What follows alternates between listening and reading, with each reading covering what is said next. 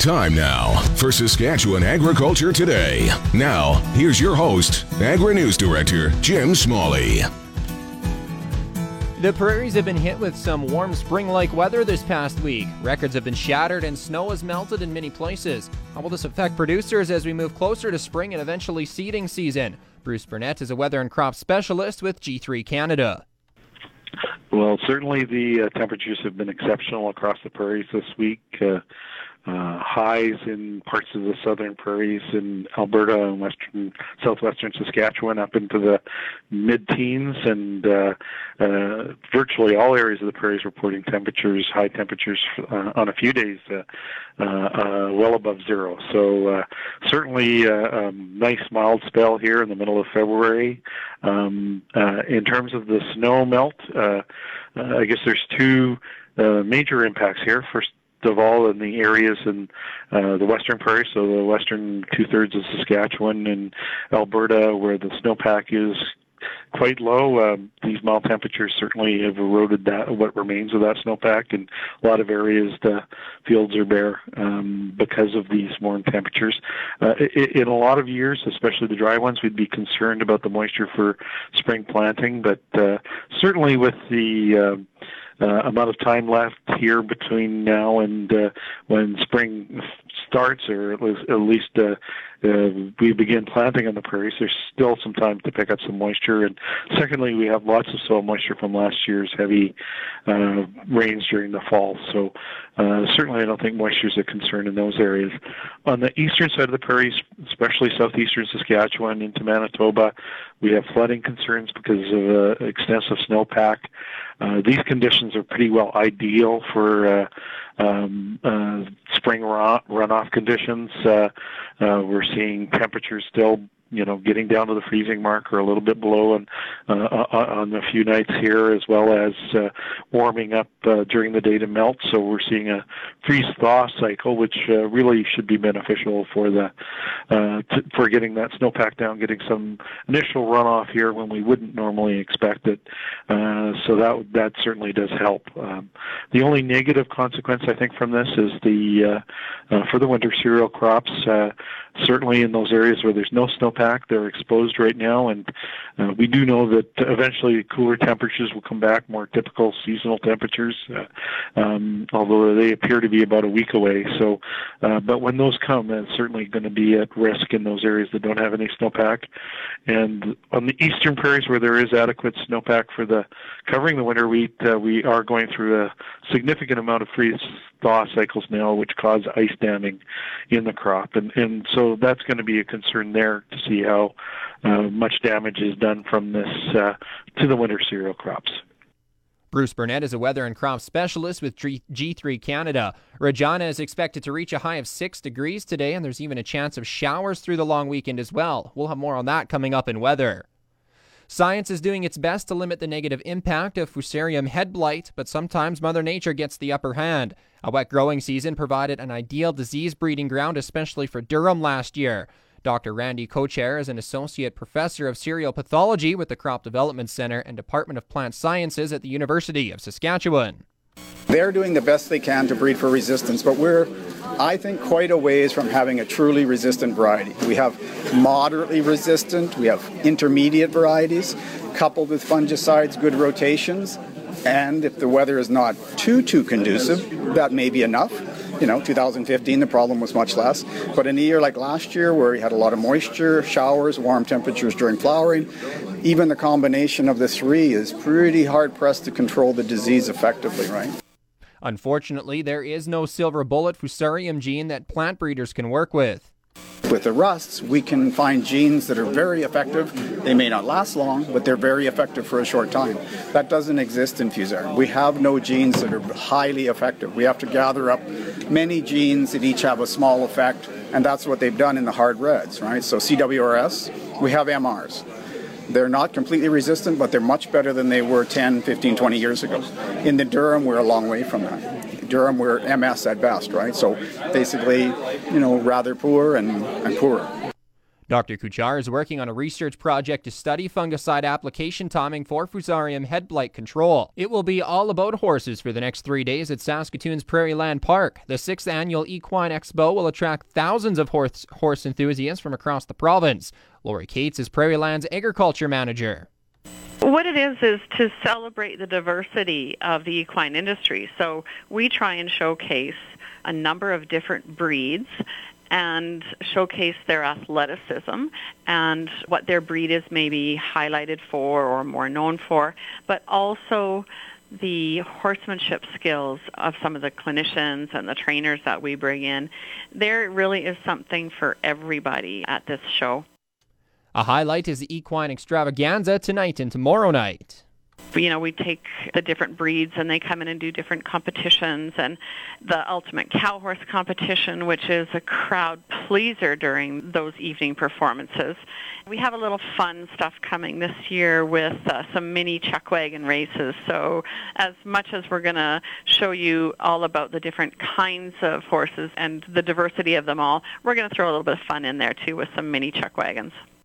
The three day event is organized with the help of many volunteers. We partner with the Saskatchewan Horse Federation and the Western College of Veterinary Medicine to present this event. Those folks from those two organizations sit on our volunteer committee and they're helping us to present this program and hopefully it's well-rounded and we present something that everyone wants to see. It's hard to do everything, but we do our best. And the students and vets from the vet college do demonstrations and presentations in the information theater all day on Saturday and Sunday. So there's lots of education, lots of things to see and do.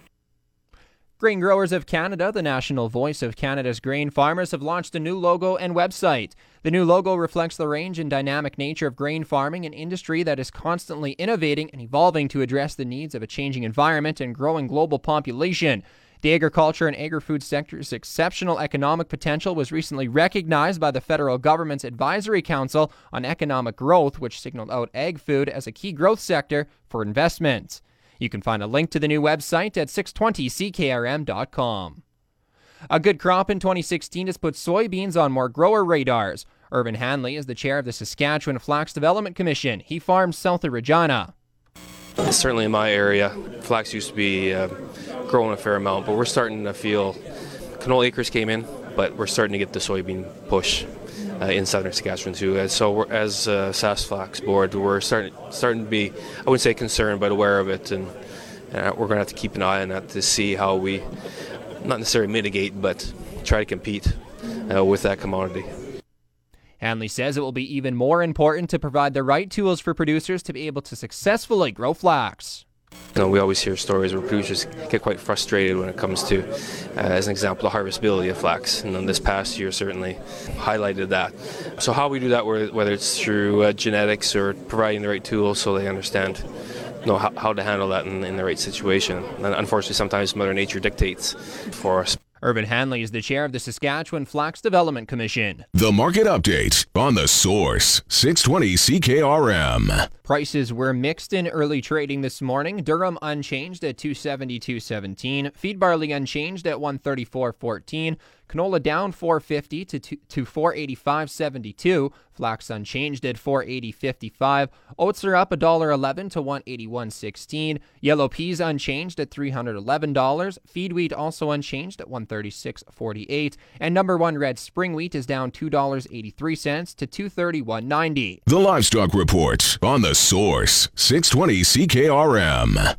This is Grant Barnett with the Market Report. Heartland Livestock here in Moose Jaw just under 2,000 cattle on offer for the week. We had around close to 500 cows on our Thursday sale. That cow market, it looked like it was fully steady, maybe two to four bucks stronger on these really good kind of cows. A lot of these really good cows, they're going to bring 92 to 99, maybe sales right up to a dollar two three on the right kind. Them big high yielding cows. Feeding kind of cows, they're going to bring anywhere from 90 to a buck two, three, four, and if they're the younger models, they'll bring anywhere from a dollar four right up to a dollar twenty-two. Look, next pre-sort here is on the 28th of February. This feeder market on Tuesday, it looked like it was fully steady to the previous week. For more market information, give Heartland Livestock Moose a call at 692-2385. This is Grant Barnett reporting. Let's have one great afternoon. Now here's the latest Saskatchewan pork prices. This is the Hams Market Commentary for Friday, February 17th. Hams sold 6,000 hogs Thursday, selling in a range of 175 to 177 per CKG. Today's sales are expected to be around 4,000 head, selling in a range of 175 to 177 per CKG. Hog prices for the week ending Friday, February 17th are Sig 3 175.52, Sig 4 174.07, SIG 5 174.79, Cash 173.29, Britco 170.30, Thunder Creek 168.53, and HyLife 173.25. Cash hogs today are called steady, while lean hogs are trading higher, and the Canadian dollar is down 31 basis points, trading at 0.7622 cents US. Cash hogs yesterday were up 16 cents per hundredweight, while the cutout was down $1.06 per hundredweight. Packer margins are currently estimated at $22 per head black. Cash prices have climbed more than 30% of their value over the last six weeks, despite hog supplies consistently exceeding year ago levels by about 3.5%. A new tax trade policy proposed by the Trump administration is expected in the next two weeks. Jim Smalley's Agri Weather on the Source 620 CKRM. Sunshine today, wind west at 30 kilometers an hour, gusting up to 50, climbing to a high of 6.